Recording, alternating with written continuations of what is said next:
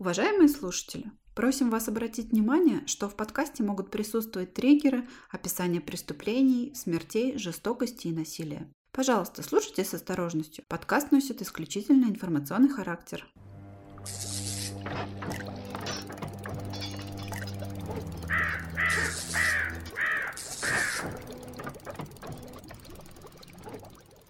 Всем привет!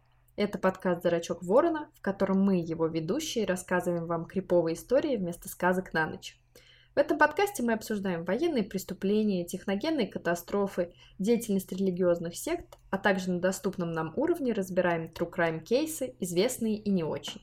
Да, всем привет, это мы, столичный банкир и сельский доктор. Говорят, что чем больше Господь любит человека, тем больше испытаний ему посылает – так это или нет, но иногда нам кажется, что жизнь к нам невероятно сурова. Иногда случаются такие ситуации, когда выхода нет, когда кажется, что бежать уже некуда. Почему я, спрашиваем мы себя? Может быть, виноват кто-то другой? Может быть, меня сглазили? Но почему мне так не везет? А иногда эти ситуации разрешаются самым чудовищным способом. Да, сегодня самым чудовищным способом чуть не разрешилась ситуация, когда я подошла к полке с молочкой и увидела, что йогурт стоит 179 рублей. Йогурт чудо в красной бутылке. Но сейчас у нас речь не о том. А сегодня у нас будет другая история, и я расскажу тебе, кукушонок, и вам, уважаемые слушатели, трагическую историю семьи Лист, за благополучным фасадом которой скрывались чудовищные и постыдные тайны. 7 декабря 1971 года жители одной из улиц тихого городка под названием Вестфилд, который находится в штате Нью-Джерси, вызвали полицию. Их обеспокоило, что возле большого дома их соседи по фамилии Лист, уже долгое время пребывавших в отъезде, Последние два дня постоянно крутится какая-то машина. В доме постоянно горел свет, но в последнее время лампочки стали моргать и гаснуть. А вдруг в оставленный особняк влезли грабители или сквотеры, подумали соседи, и вызвали полицию. Приехавшие полицейские действительно застали на пороге дома двоих людей, но их личность быстро выяснилась. Это оказались э, учителя по драматическому искусству э, школы, которая находится неподалеку. И они были обеспокоены тем, что дети уже что-то очень давно не появлялись в школе. Полицейские их выслушали и какое-то время стучались в дверь, но никто не ответил на их стук. Тут-то, казалось бы, они могут и уехать. Но проблема состояла в том, что из-за двери э, дома этого особняка, это был довольно большой э, дом, выстроенный в викторианском стиле, доносились какие-то звуки. И все же обеспокоенные стражи порядка решили попасть внутрь. Когда они проникли в дом, их взору предстала следующая картина. Везде был включен свет, громко звучала органная музыка, а в большом просторном зале на полу лежали четыре мертвых тела. Полицейские сразу поняли, с чем им придется столкнуться. По дому разносился такой сильный запах смерти, который ничем не спутаешь. Представь себе, да, картину. Четыре трупа и органная музыка. Попахивает какими-то ритуалами. Это были члены семьи Лист. Хелен, хозяйка дома, а, ей было 44 года. Ее дети 16-летняя Патриша, э, Джон 15 лет и младший Фредерик 13 лет. Полицейские продолжили осматривать дом, и на третьем этаже они нашли тело 84-летней Альмы Лист, которая приходилась бабушкой детям. Мать мужа, правильно? Да. Угу. Оставалось найти только Джона Листа, главу семейства, но его тело полицейские не обнаружили. А зато они вскоре обнаружили кое-что другое, что довольно быстро пролило свет на весь этот ужас, который произошел в доме. Джон Лист родился 17 сентября 1925 года в Мичигане в семье немецких эмигрантов Альмы и Джона Листов. 17 сентября. Он девушка. Это важно. Это важно. О, Господи. Его родители были набожными лютеранами, и набожность они также привили своему сыну. Джон был поздним ребенком. А его отцу на момент рождения сына, это был первый сын, мужчина, было 66 лет, ну либо 61 мне в другом источнике попалось. А матери 38 лет. Ничего себе. Как и многие поздние матери, Альма очень беспокоилась о своем ребенке. И Джону никогда не позволялось играть на улице или ходить в гости, потому что он мог простудиться, подхватить какой-то другой вирус. в общем. Да, упасть и сломать шею, э, либо его могли приучить к чему-нибудь дурному. Короче говоря, чаще всего он развлекал себя, читая книги. Тоже, кстати, такая типичная ситуация, вот это оберегание от всех внешних каких-то факторов, что впоследствии вообще делает абсолютно ребенка не самостоятельным и... Ну, да, скорее всего, так и есть. Это тоже не совсем здоровое поведение, надо ребенку давать сепарироваться вовремя. Хотя я у мамы тоже понимаю, знаю, какой мир снаружи, иногда лишний раз боишься глаз ребенка спустить. Короче говоря, кое-как Джон вырос, и вскоре после окончания им школы, когда началась Вторая мировая война, его призвали в армию. Он отправился на фронт. Какое-то время он воевал, ну, фактически, то есть он не воевал, служил в армии, но в боевых действиях не участвовал. И когда вернулся в Америку, он получил степень бакалавра по бизнес-администрированию. Через какое-то время началась Корейская война. Он был снова мобилизован, но в Корее его не отправили. Он проходил службу в штате Вирджиния, в городе Форт Юстис. И там, вот в этом городе, он встретил женщину по имени Хелен Тейлор. Хелен была вдовой офицера, который погиб в Корее 6 месяцев назад. И у нее уже была дочь от первого брака по имени Бренда. А муж Хелен по имени Марвин, как я уже сказала, погиб полгода назад. И она еще э, вроде бы как горевала. Но ее сестра уговорила ее сходить э, в боулинг, где она и познакомилась с Джоном. Лис начал за ней ухаживать, и через какое-то время Хелен сообщила ему, что беременна, после чего они назначили свадьбу. Но, правда, незадолго до дня свадьбы выяснилось, что беременности нет. То ли Хелен ошиблась, то ли она специально ему солгала, чтобы ускорить свадьбу, это неизвестно. В любом случае, 1 декабря 1951 года они поженились в Балтиморе, после чего переехали э, сначала в Калифорнию, а потом в Детройт, где Джон работал бухгалтером. Ну, как бы он дева, который работает бухгалтером. Впрочем, ничего удивительного. А отношения со свекровью Альмой, то есть мамой Джона, у Хелен не сложились. Во-первых, это была разведенная женщина, во-вторых, у нее уже был ребенок в выкидыше. Подожди, не разведенная, вдова. Ну, то есть замужняя, у нее уже был опыт брака. Да. Она, наверное, думала, что сыночек заслуживает более чистой женщины. Да, да, поведение матери уже говорит в каких он воспитывался понятиях. А, короче, 8 января 1955 года у них рождается первый совместный ребенок. Это девочка, по имени Патриша. На самом деле Хелен, а, как я поняла, она не очень хотела вообще иметь еще детей, у нее уже была бренда, и ей было достаточно. Но, я тут опять поднимаю флажок и машу им, Джон отказывался предохраняться. Так. Потому что презервативом он предпочитал молитву. Так. Так сказать, он вверял свое семя в руки Господни. Психбригаду можно вызвать? Вот, ну, короче говоря, Бог-то детей любит, и поэтому в 56 году, то есть через год, Хелен беременеет снова. Это как раз-таки история про репродуктивное насилие.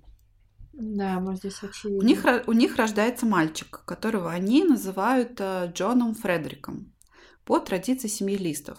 Причем э, Хелен не очень нравилось это имя, и она вроде бы как, услышав его от Джона, заикнулась, что, может быть, нам выбрать какое-то другое. Но Джон накричал на нее, сказал, что это не обсуждается, имя он уже выбрал, и будет, короче, так, а не иначе. Но она испугалась и согласилась. Вторая беременность повергла Хелен уже в настоящую депрессию, и от симптомов которой она пыталась э, избавиться, в том числе с помощью шопинга. Она тратит довольно крупные суммы денег, и Джон то ли не может, то ли не хочет останавливать жену, но он параллельно все время пытается найти работу, где бы ему платили побольше. Через какое-то время они переезжают в город Каламазу, а, в родном штате Джона, Мичигане. Он там успешно проходит собеседование, устраивается на бумажную фабрику аудитором или бухгалтером. Я не очень понимаю там разницу в американской вот этой системе экономической.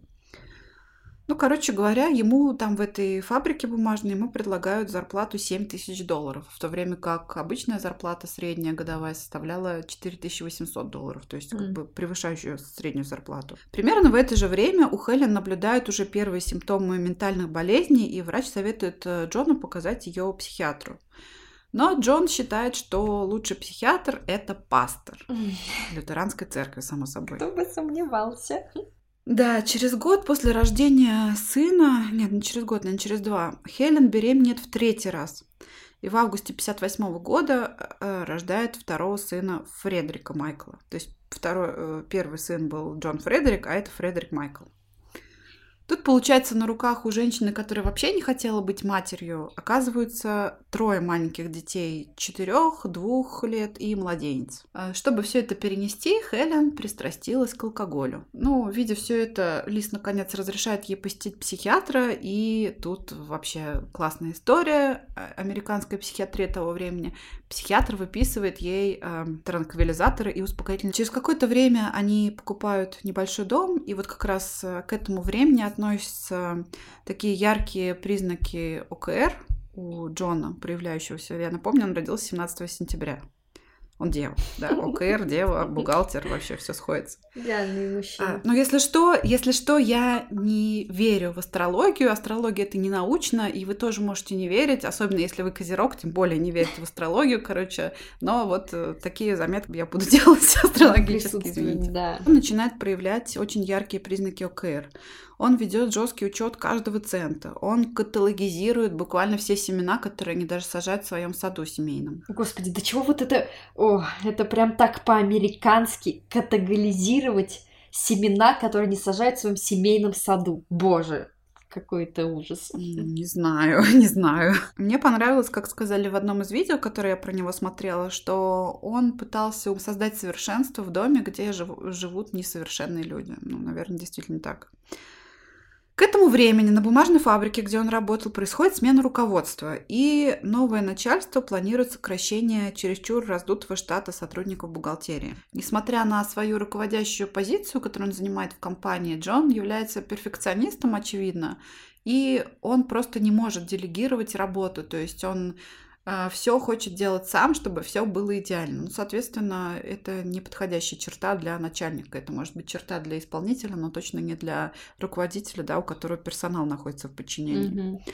Поэтому его работу не очень, видимо, оценили и предлагают ему найти другое место. В 1961 году он находит э, себе должность в маленькой, но успешно расширяющейся компании под названием Xerox. Тот самый Xerox. Э, там ему предложили еще больше денег. Э, его зарплата составляла 12 тысяч долларов. И они переезжают в Нью-Йорк, город Рочестер. В Рочестере их жизнь на какое-то время налаживается, они смогли себе позволить дом побольше, они нанимают няню, которая, наконец, да, дает Хелен небольшую передышку, и они с мужем иногда выходят в свет. А самое главное, Хелен смогла уговорить Джона сделать вазектомию, Ох, и... Вздохнули да, с облегчением. Господь больше не может послать им детишек. Ох, господи. Этот период э, не очень большой, да, этот период спокойствия, он длится не больше пяти лет. А потом Хелен снова начинает пить, а Джону снова отказывают в повышении в компании Xerox, потому что считает, что он не готов. А Джон делает ход конем и тогда говорит, что он типа уволится. Но оказывается, что его блеф сработал не так, как он планировал, и они как бы соглашаются. Ну окей. Приходится ему снова оказаться в поисках работы на рынке труда. Но, как и в прошлый раз, ему везет, и везет очень сильно. А, его принимают на должность вице-президента в Первый национальный банк с зарплатой в 25 тысяч долларов. И в 65 году вся семья снова переезжает уже в штат Нью-Джерси. Да, ему фартит просто нещадно. Ну, на самом деле, как фартит? У него высокий IQ, у него неплохие э, знания бухгалтерского учета, да, он перфекционист. Ну, видимо, этот перфекционизм ему и мешает. А у него проблемы с общением с людьми, с эмпатии и так далее. А в Нью-Джерси, когда они переезжают, да, Джон гордый своим новым статусом, естественно, у него очень такое раздутое эго, и это вице звание вице-президента ему очень нравится. Ну так вот, он прицеливается на покупку большого особняка по адресу 431 Хиллсайд-авеню, город Вестфилд. Вот, кстати, мне кажется, я все время об этом думаю в каждом нашем выпуске, что неплохо перед глазами иметь карту, чтобы сразу увидеть ну, следить за перемещениями, видеть это наглядно, да, где это происходит. Можно даже, наверное, человечком в Google картах погулять, как я. Я это всегда делаю. В этом доме, на который они присматриваются, 19 спален, 5 ванных комнат, 10 каминов и даже бальный зал с огромной хрустальной люстрой. Это просто дворец. Это просто дворец. Это большой особняк такой в неовикторианском стиле. Я тоже приложу фотографии. Но для покупки этого дома им нужен первоначальный взнос на ипотеку. А Джон и Хелен, да, несмотря на то, что он в Ксероксе, в принципе, неплохо зарабатывал, вообще нифига не смогли скопить. И в этой связи Джон обращается к своей маме, и та счастлива тем, что она может воссоединиться с сыном, с любимым. Она продает свой дом и вручает Джону все вырученные деньги. Это Закономерно, мне кажется, что она бы так для него и сделала. Это патологическая какая-то любовь. Хелен была против того, чтобы свекровь жила с ними, тем более у них были натянутые отношения, и более того, Джон и Альма говорили друг с другом только на немецком, даже в присутствии Хелен. Ну, это неприятно. Ну, хотя там 19 спален, господи, куда-нибудь ее в дальнюю положить, и пусть там живет. Ну, вроде бы да. Более того, Джон э, как бы э, уверяет свою жену, что он своей маме сделает как бы отдельное помещение такое автономное для жилья на третьем этаже. У нее там получается своя отдельная квартирка даже с кухней. Вот. Ну, в любом случае обратного пути нет, потому что Альма уже продала свой дом, и она поселяется вместе с ними. Но вскоре выясняется еще одна тревожная вещь и малоприятная для Джона. Оказывается, что Хелен больна сифилисом, который достался ей еще от первого мужа. В те времена сифилис лечили таким образом, что заражали пациента малярией.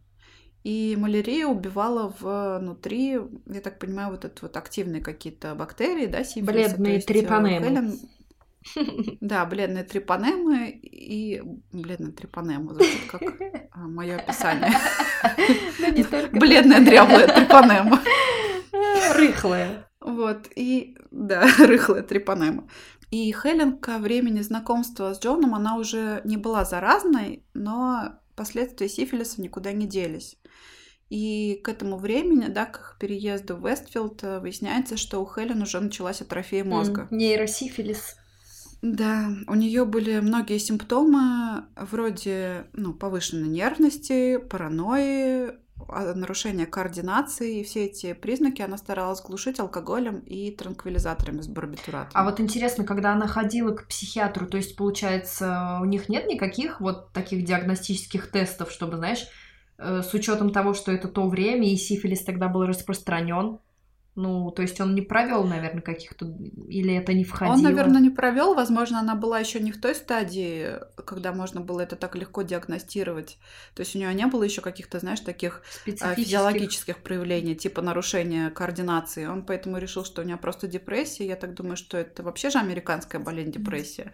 И поэтому он не стал заморачиваться и просто прописал ей транки, которые она начала активно принимать вдобавок к алкоголю, а не ну, вместо ну, него. Там, это или, да, только усугублял. Лечебной целью убила, видимо. Да, да.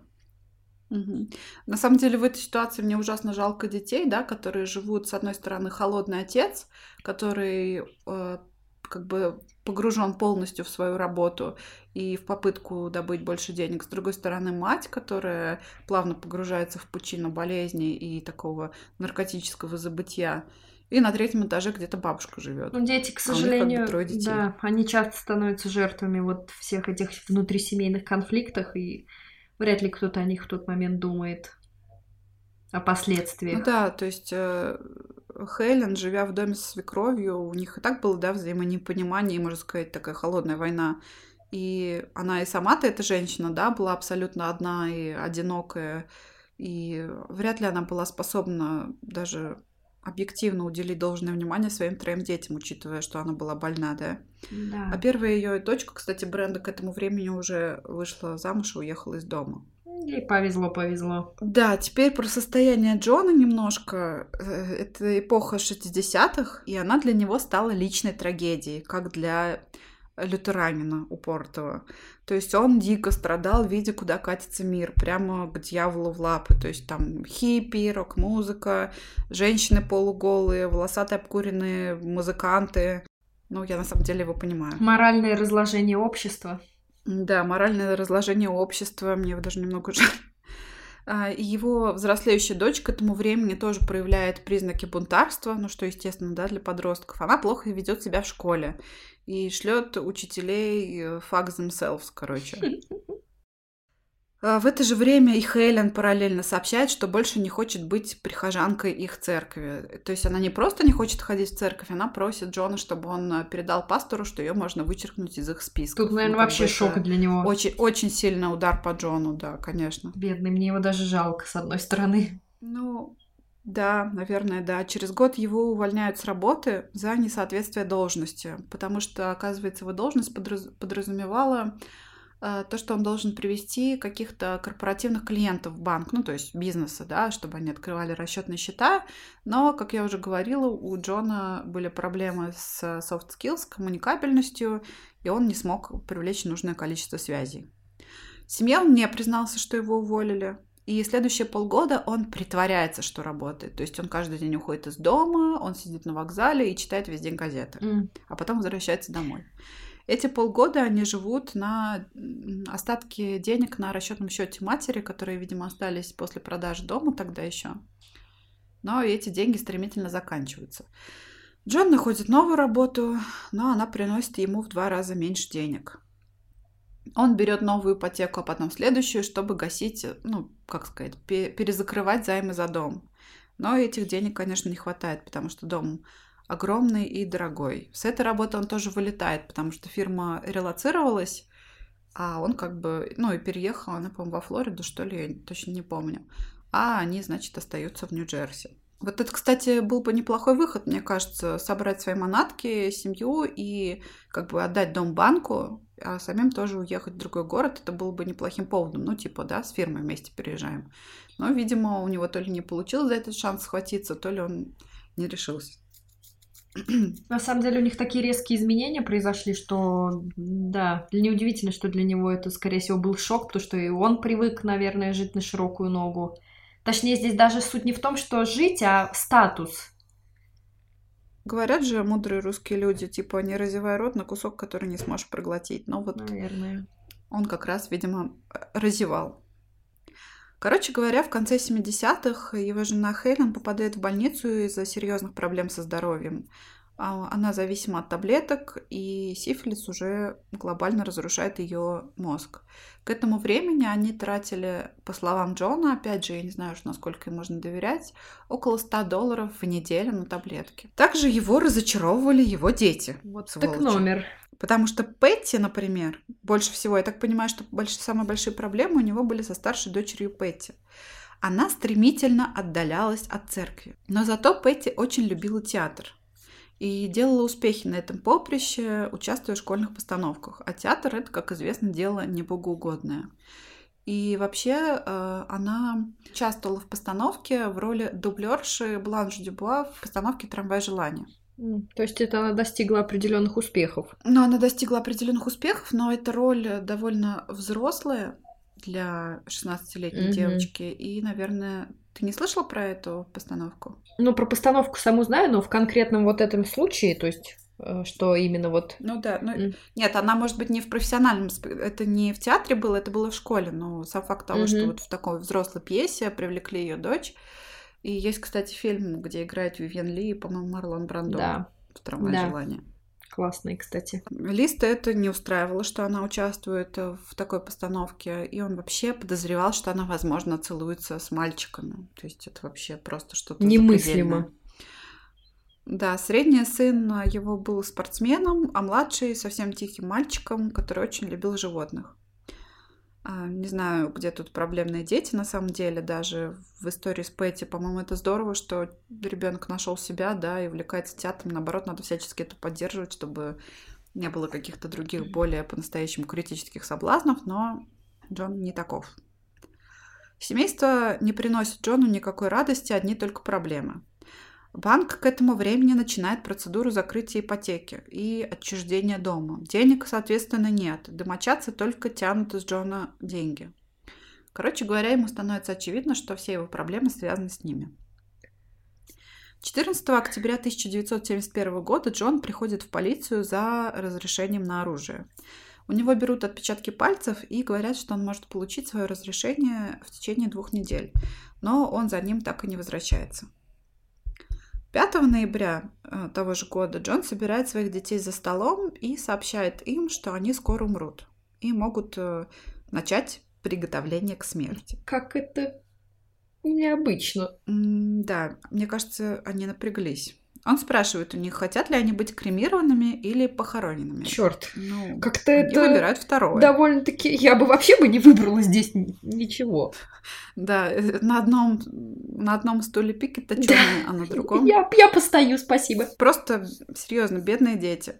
Пэтти рассказывает об этом инциденте своему учителю театрального мастерства Эдвину Лилиану. И она ему сообщает, цитата, «Мой отец собирается убить меня». На самом деле, я вчера вот, когда это записывала, мне было вообще больно это слышать, бедные дети. Они не могли найти защиты, я так понимаю, даже у своей матери. Почему они остались в этом доме? Почему они остались с этим отцом? Ну, на самом деле здесь, видимо, много факторов. Во-первых, сама обстановка, в которой они росли, по факту какой-то, наверное, родительской заботы и любви они на себе не испытали. То есть, э, не знаю, можно ли здесь сказать, что они с ранних лет э, пытались быть уже самостоятельными. Но вот это... Не, ну мама-то на самом деле их любила, но, но ввиду конечно, своей они болезни. были быть самостоятельными, потому что она была больна. Да, она не могла им ментально, обеспечивать. а потом уже и физиологически, и телесно. Но вообще, на самом деле, это очень мощный такой травмирующий фактор, когда тебе со спокойным лицом говорят, что как вы хотите умереть. Мне кажется, тут кукухой можно тронуться, и тем более возраст детей, но это насколько нужно быть циником и жестоким что... Ой, господи, я, я даже не знаю, у меня слов нет. Ну, да. Преподаватель, у него, наверное, тоже не было слов, но он все таки предположил, что папа, наверное, преувеличивает. Ну, то есть, знаешь, как некоторые родители говорят, там, ты задержалась на пять минут, я тебя прибью. Ну, как бы это не значит, что он тебя на самом деле убьет. Но Петти настаивает, что отец имел в виду, блин, буквальное значение этого слова – убить, лишить жизни. И она говорит учителю, что если отец когда-либо скажет ему, что они куда-то уезжают, ну, это значит, как бы, что он их убил. О, бедная да, такой... девочка вообще. Представляешь, какой фатализм она испытывала? Это сложно представить, вообще сложно представить, это ужасно. Да, короче говоря, к назначенному дню Джон заранее отменил доставку газет и молока к крыльцу, как вот у американцев доставляют. 9 ноября 1971 года все дети отправились в школу. Утром Хелен накинула халат и спустилась на кухню сделать себе чашечку кофе. Джон подошел к ней сзади и выстрелил ей в голову из 9-миллиметрового пистолета, который принадлежал еще его отцу. Это был пистолет Кольт. Хелен умерла мгновенно. Ей, как я уже говорила, было всего 44 года. Затем Джон поспешил наверх, к своей матери. Она держала в руках масленку, потому что как раз э, загрузила кусочек хлеба в тостер. Альма спросила, что это был за шум, и вроде бы даже как приветствовала его поцелуем. Он ответил, что не знает, что это за шум, после чего выстрелил ей в голову. Он планировал перенести свою маму вниз, но женщина оказалась для него слишком тяжелой, и тогда он перетащил ее тело в кладовку, накрыл лицо матери полотенцем и потом протер кровь на месте, где он ее застрелил.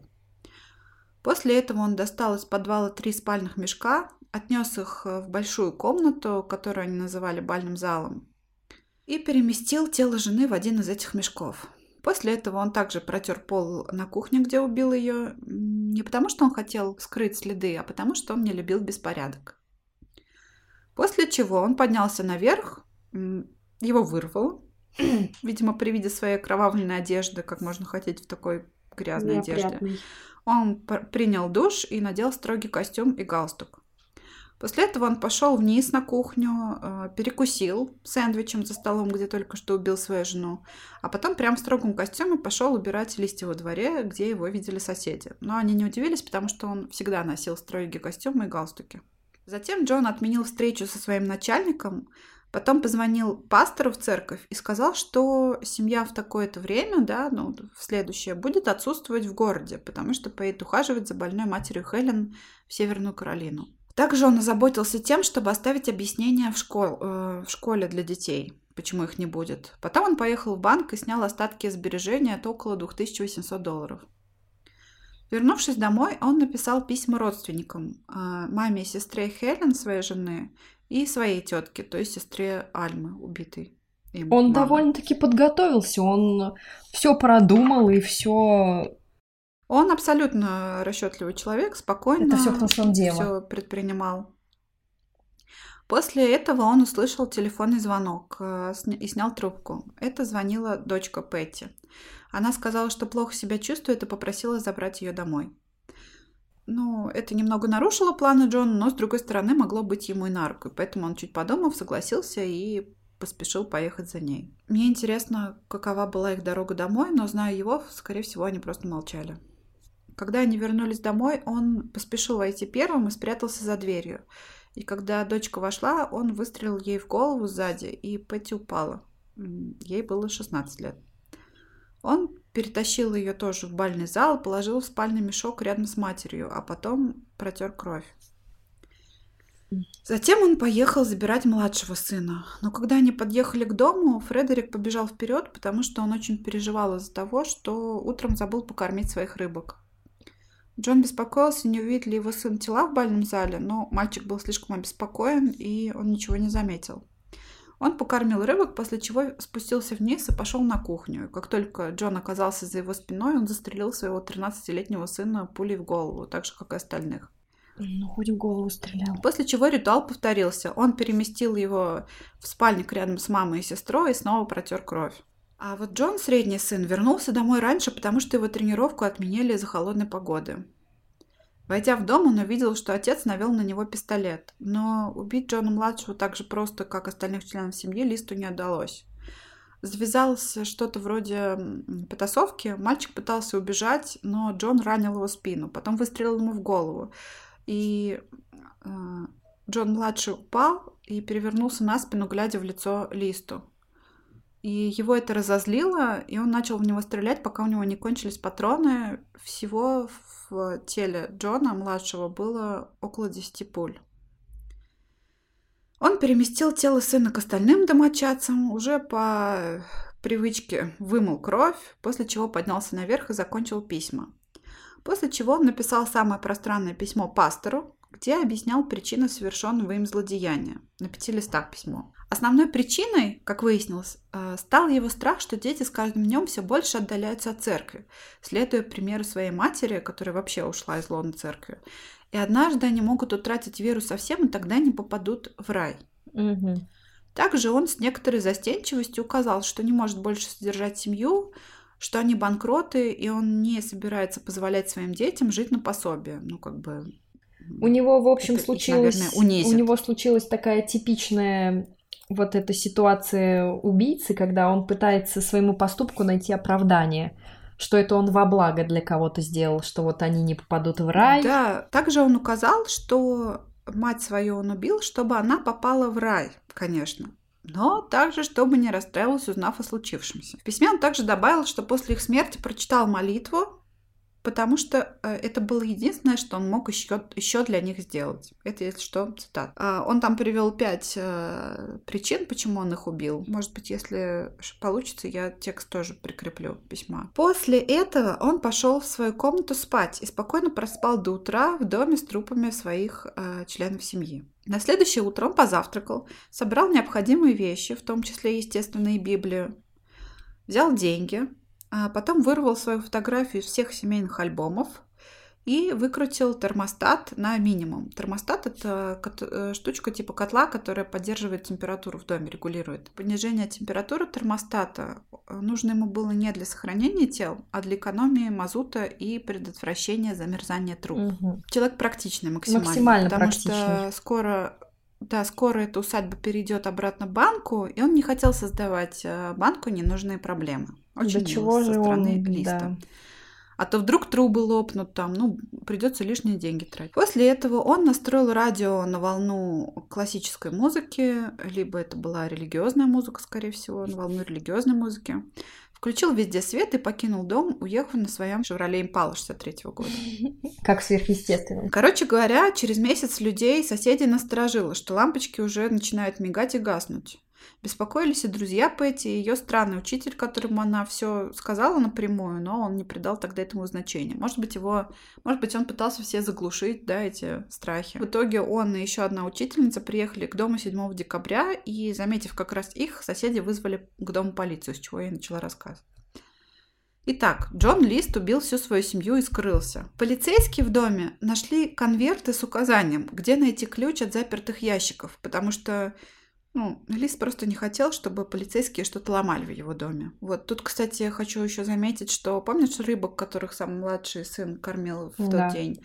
Они остались еще живы, потому что он им настроил автоматическое кормление, и то есть они месяц, э, через месяц они выжили. Полицейские нашли письмо Листа и были, конечно же, в шоке, что человек, только что убивший безжалостно вообще всю свою семью, ни разу не показал, не намекнул мне как, что он действительно испытывает хотя бы капельку чувства вины. Через два дня полицейские нашли э, машину Листа в аэропорту Кеннеди на досрочной парковке, где она простояла ровно месяц. Он как бы хотел сказать полицейским, как будто, да, ну, что улетел на самолете, но они могли исключить, что это была просто уловка.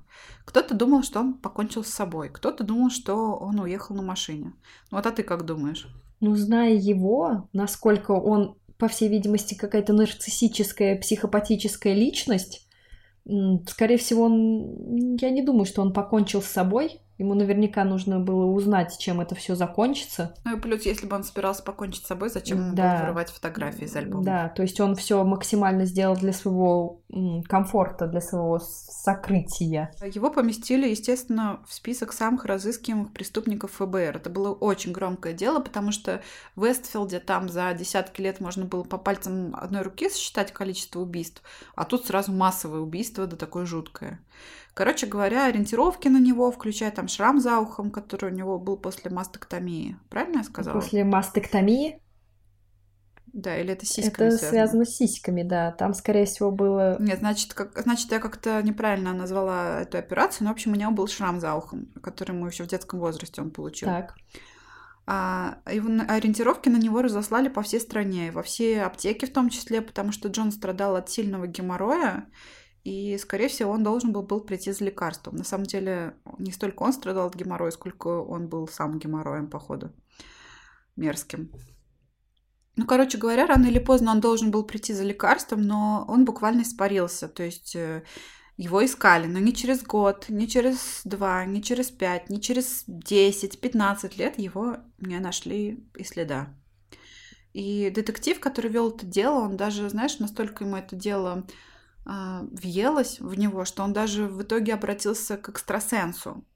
И экстрасенс ему сказал, что Ли, значит, появится на кладбище, на могиле своей семьи. И этот бедный детектив пас его всю ночь, два дня на кладбище, но, естественно, он не появился. Он То есть так его так и не нашли? Да.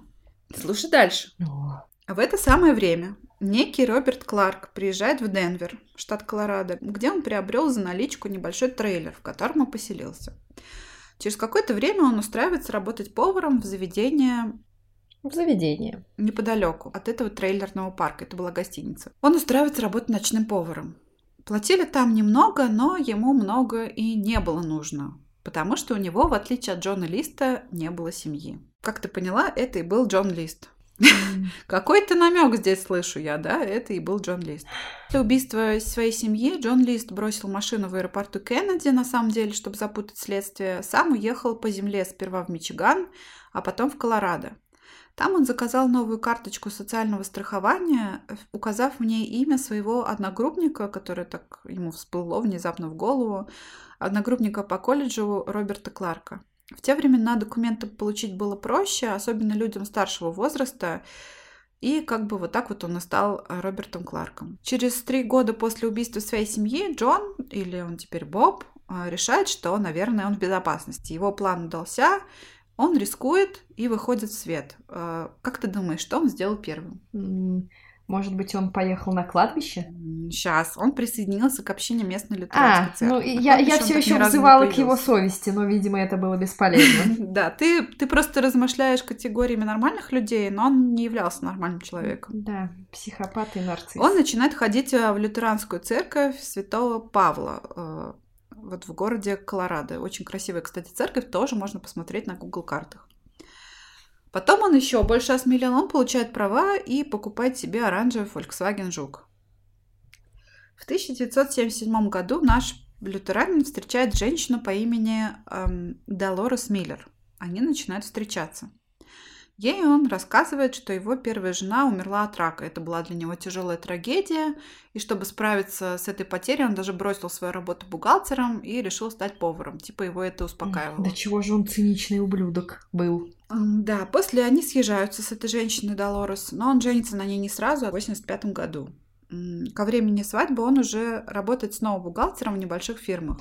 Это на момент свадьбы ему сколько? Уже 60 с чем-то было, правильно? Ну, он родился... В 21-м. В 30. А, итак, в 87 году, после череды смен работ, вызванных э, своей профнепригодностью, он получает предложение о работе в городе Ричмонд, штат Вирджиния, куда они переезжают. А его профнепригодность на этот раз вызвана уже не его отсутствием коммуникабельности, да, а тем, что все вокруг компьютеризируется, он все-таки уже в возрасте, и, в принципе, он такой человек консервативный. И, видимо, он, ну, как бы не справляется с этим, не может обрести новые навыки. Он просто не хотел учиться. Да, они переезжают э, в город Ричмонд, штат Вирджиния. Может быть, э, его бы на самом деле и не нашли до самой его смерти, если бы не одна вещь, которую мы все очень любим в нашей жизни, это любопытные соседи. Петунья. А их соседкой в Колорадо была женщина, очень любознательная, по имени Ванда Фленнери, которая дружила с Долорес. Однажды вот Ванде на глаза попадается статья, где описывается история семьи Лист, рассказывается о том, что преступник не пойман, и туда же прикреплена фотография Джона. Она обращает внимание на поразительное внешнее сходство Джона со своим соседом Бобом. И другие признаки тоже совпадают. Он тоже носит очки, он тоже лютеранин, тоже бухгалтер. И у него такой же шрам за ухом, как у Джона Листа. Господи. Отважная женщина не придумала ничего лучше, как пойти к своей соседке Долорес и спросить, а твой муж случайно не убийца Джон Лист? Конечно, Долорес сказал, что, естественно, нет. А Ванда предлагает ей, ну ты ему покажи вот заметку и посмотри на его реакцию. Это, кстати, довольно-таки опасно. Вот серьезно, это опасная затея. Конечно, это ужасно опасная затея, но вот... А почему бы и нет? Она такая авантюристка. Да, короче говоря, сначала Долорес показа... Э, соглашается показать э, Джону ну, извините, Бобу заметку, но потом она выбрасывает газету. И Ванда, которая потом пришла полюбопытствовать, ну, что что там, что там, он проявил себя, он как-то странно себя вел. Узнав о том, что Долорес выбросил газету, Ванда сама как бы такая сникает и думает, что, ну, может быть, она сама, да, дура, ошибается. В это время дело Листа все еще, естественно, не закрыто. А, и вот тот детектив э, по фамилии Хаммел, помнишь, про э, Джефф Хаммел, по-моему, его звали, который на кладбище так. упас после угу. совета с экстрасенсом. Угу. Он в это время уже не ведет дело Листа, но он к нему не остыл, и он продолжает им интересоваться. И тогда он связывается с коллегой, которая ведет дело Листа, и он ему говорит, «А, есть, короче, идея. А в чем заключалась идея Хаммела? Дело в том, что в Америке был такой случай резонансный о пропаже мальчика по фамилии Уолш. Вот этого мальчика не нашли, ну, вернее, потом нашли, но уже не живым. И вот э, папа этого мальчика становится ведущим и открывает свою программу, которая называется America's Most Wanted, то есть э, самые разыскиваемые люди в Америке. Mm-hmm. Он, наверное, хотел другим людям также помочь. И как раз вот эти два детектива решают, э, грубо говоря, в кавычках, продать дело Листа, чтобы его показали в этой передаче. Может быть, он же где-то живет, если он не покончил с собой, наверное, кто-то его видит, какие-то другие люди. И в надежде, что его кто-то узнает, они убеждают продюсера этой передачи Майкла Линдера показать э, историю Листа. Причем они его убедили включить эту историю в цикл э, тем, что просто молча перед ним разложили фотографии убитых членов семьи. И продюсер передачи посмотрел на них и как бы сказал, ну да, мы их покажем. Короче говоря, к этому времени Боб и Долорес, они уже переехали в Ричмонд. Но Ванда все еще живет в Колорадо. И она со своей семьей натыкается на один из эпизодов вот этого вот шоу American Most Wanted. Как раз на эпизод, который рассказывает о Джонни Листе. Забавно, но сам Боб очень любил эту передачу, но именно э, эпизод со своим участием он не видел потому что в этот день они с женой были в церкви. В этом эпизоде показывали гипсовый бюст преступника, в том числе, да, кроме прочего, состаренный, как бы он выглядел сейчас, который специально сделал скульптор по имени Фрэнк Бендер. Кстати, я эти фотки тоже прикреплю. На мой взгляд, получилось больше похоже на нашего э, первого секретаря Андропова, чем на Джона Листа, но как бы, мож, может быть, я, я не права. художник, я так Потом вижу. заценишь. В общем, а, Ванда его сразу узнала. Она закричала, это же Боб. Она все еще оставалась при своем мнении. Ее сын Митчелл набрал номер горячей линии, и они сообщили о своих подозрениях оператору. На самом деле ее звонок едва не затерялся в огромной массе таких же звонков. Но, к счастью, до него все же дошла очередь, и полицейские поехали его проверять. То есть они приехали в дом Долорес. Боба слэш Джона дома не было, он был на работе. Сперва Долорес, которая открыла им дверь, на вопросы копов, э, не Джон Лист ли ее муж, мотала головой, а потом она задрожала и призналась, что она не уверена, может быть, это ее муж. А когда они сверили свадебные ее фотографии с фотографией Джона, она совсем уж сникла, потому что было очевидно, что это он. Бедная женщина. Еще одна, которая попалась под... Да. Полицейские поехали на работу, где его арестовали. Он сам, можно сказать, себя ждал. Когда полицейский спросил его, вы Джон Лист? Нет. То есть он слишком быстро ответил, что он не является Джоном Листом, что явилось самым большим подтверждением что? того, что он и есть Джон Лист. Мгм. Да. В суде он, короче, какое-то время продолжал отпираться, пока не встретил сестру своей жены, убитой Хелен. Она вошла в камеру и, увидев его, она просто обняла его и зарыдала. Она а, обняла Джона. Да, может быть, у нее прошло уже 20 лет, может быть, она... Я не знаю. Может быть, он ей напоминал о том, когда была жива вся ее семья, и сестра, и дети, и... Ну, скорее всего, он для нее был как бы ниточкой, связующей Да, с ними, да. несмотря на то, что он их и убил. А Она спросила его, зачем ты сделал это? А он ей ответил, что у него просто не было другого выбора. Она говорит, как это не было выбора? А он ответил, ну, должно было произойти именно так. В итоге его, конечно же, все равно обвинили, потому что, помнишь, я говорила, что он приходил за разрешением на оружие, и у них были его отпечатки. Естественно, они совпали. Он умер только в 2008 году, по-моему, в 2000... Ну, короче, в 2000-х, э, от пневмонии в тюрьме. В весьма почтенном возрасте. Вот, а еще мне попалась э, такая штука. Этот дом сгорел через 9 месяцев после совершения убийства. Вот этот большой особняк, Мгм. где все произошло. И на месте пожарища якобы нашли огромный бриллиант, который неизвестно кому принадлежал. Может быть, он принадлежал Альме, она его прятала. Который стоил 100 тысяч долларов и, по идее, мог бы покрыть э, все долги Джона. Но я не знаю, правда это или нет. Ну, так ли это или нет, да, мы не можем же точно сказать, было это или нет. Да, история, конечно, ужасная. А вот, казалось бы, он ни разу не поднял руку на свою жену Хелен. То есть она ничего не скрывала от своей Мгм. сестры, и поэтому, если бы он ее ударил, скорее всего, она бы рассказала своей сестре. Но он никогда никого не бил. Он был относительно сдержан. Конечно, он мог сорваться и наорать на детей, но, казалось бы, да, кто Не орет на своих так не детей. делает. Да, и вот э, когда я писала, знаешь, свои заметки к выпуску, я постоянно раздумывала, а может ли религиозно явиться как бы таким триггером для совершения этого преступления. Вот в частности для Джона Листа. Религия вроде бы сыграла очень большую роль во всем этом кошмаре. Вроде бы она являлась его основным двигателем прогресса. Пускай мы поверим, что основным его мотивом действительно был страх за души детей, а не то, что он заебался, да, вот это все тащить на своем горбу. Но вот по твоему мнению, если бы он был истинным христианином, как бы он поступил после совершения убийства? Если бы он был истинным христианином, наверное, он бы тоже пожелал присоединиться к Богу. Ну, нет. Не знаю. На самом деле нет, потому что самоубийство, он это тоже объяснял, самоубийство — это грех, от которого уже нельзя очиститься. А убийство как бы напрямую превращает жертв в мучеников и отправляет их прямо на лифте в рай. А вот если он покончит с собой, то он с ними уже не встретится, потому что самоубийство А, это то есть он, грех. значит, он рассчитывал, что после убийства он будет вести праведную жизнь, поможет своей душе прежде всего. Мне кажется, в данном случае здесь вообще как-то странно говорить о том, что его религия была двигателем, да, прогрессом, то что по факту она так, таковой не была. Потому что, может быть, э, не будь он таким религиозным, и не случилось бы всех этих событий. Он бы такой, черт, как мне тяжело, пойду набухаюсь в бар. Но он же этого не делал. На самом деле, мне кажется, если бы он был истинным христианином, он бы пошел, сдался властям. То есть, да, готовый принять свое наказание. М, Потом в тюрьме исповедовался бы священнику и до конца своей жизни старался бы этот грех отмолить. Да, каяться и нести свой крест. Скорее всего, он не был истинным христианином, он был психопатом, нарциссом и в какой-то степени довольно-таки самовлюбленным и расчетливым негодяем, если можно так Ну, выразиться. Вот в том-то и дело, что он не пошел и не сдался. Он сбегает, он женится, он ведет нормальную жизнь. Хотя он должен понимать, да, хорошо зная Библию, что совершил грех. И вот у меня э, возник вопрос, а как собирался от него очищаться в религиозном смысле? Ну, то есть у католиков и у православных отпущение вот грехов в качестве опции такой религиозной, оно доступно только после исповеди. Он как бы никому не исповедовался, кроме пастора, которому он написал письмо, да? И то он после этого не получил отпущения грехов. Ну, короче, хоть я и немножко знаю про лютеранство, что это такое, мне пришлось идти гуглить, потому что этот вопрос меня не оставлял. Вот я тебе сейчас немножко расскажу про лютеранство, или ты Ну, знаешь? поп- про Нет, ну попробуй все равно рассказать, чтобы для полноты картины это все было.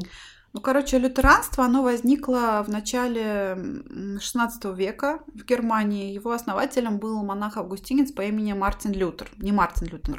Понятно, это уже другой. А, он был э, скорпионом по гороскопу. Это важно. Это важно.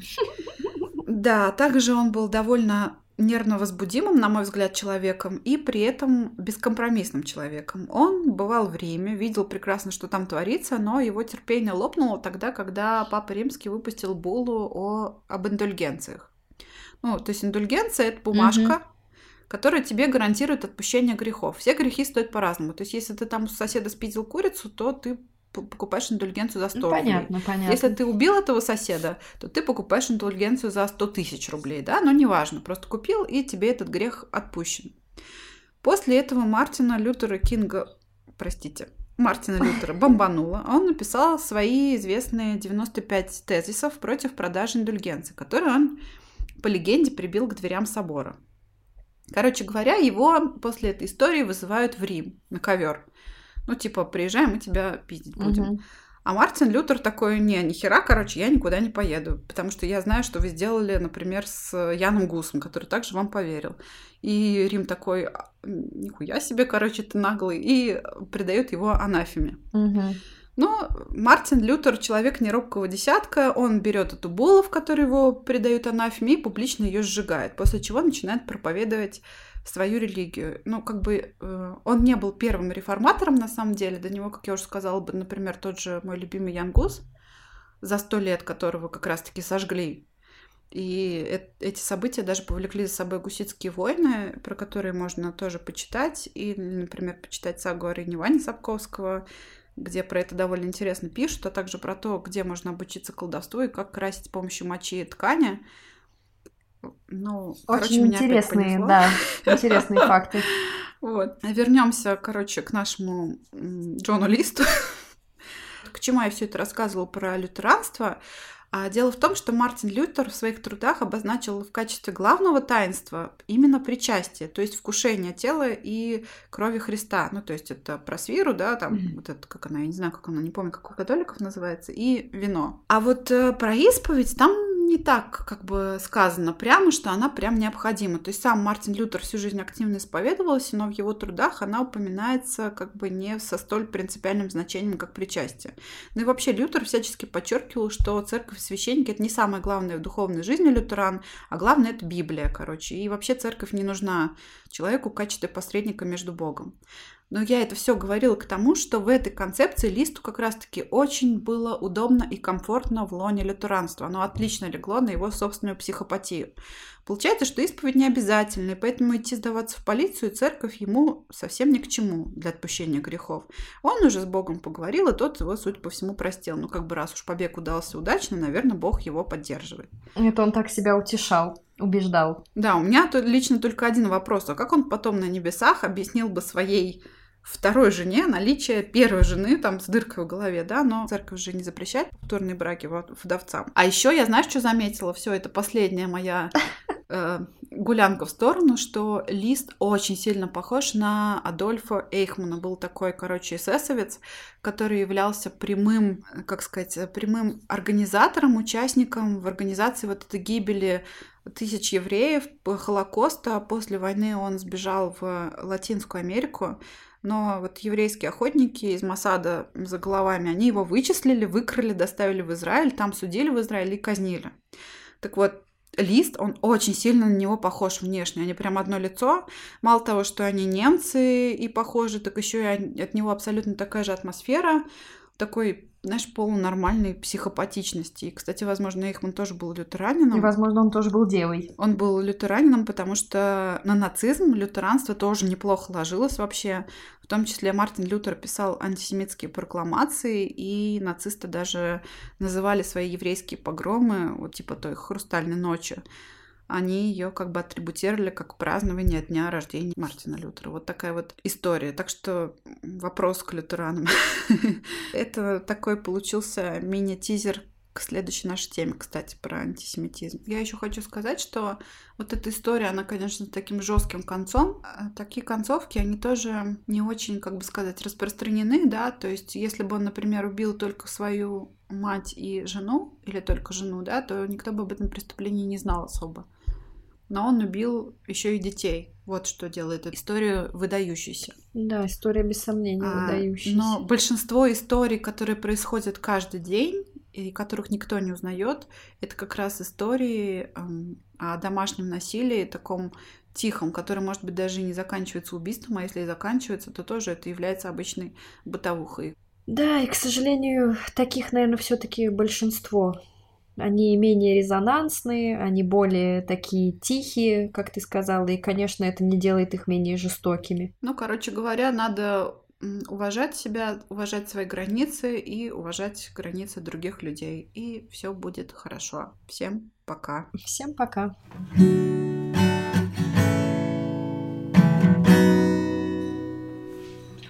Я его вытурила, да, потому что он ходит и коготками не здесь цепляется ли? все. Нет, мы еще записываем, я читаю свою историю.